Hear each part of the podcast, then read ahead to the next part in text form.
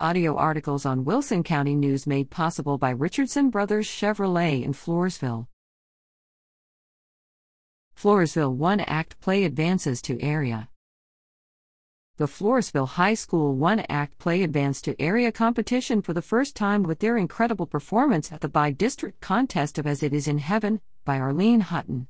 They also brought home individual awards for Zeke Edwards, Honor Crew, Evie Kirschling, All Star Cast, Sarah Middleton J., All Star Cast, and Jaylee Zombeck, Honorable Mention All Star Cast.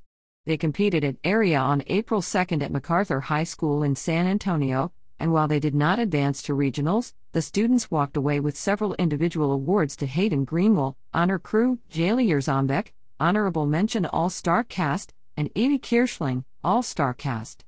Congratulations to these outstanding students.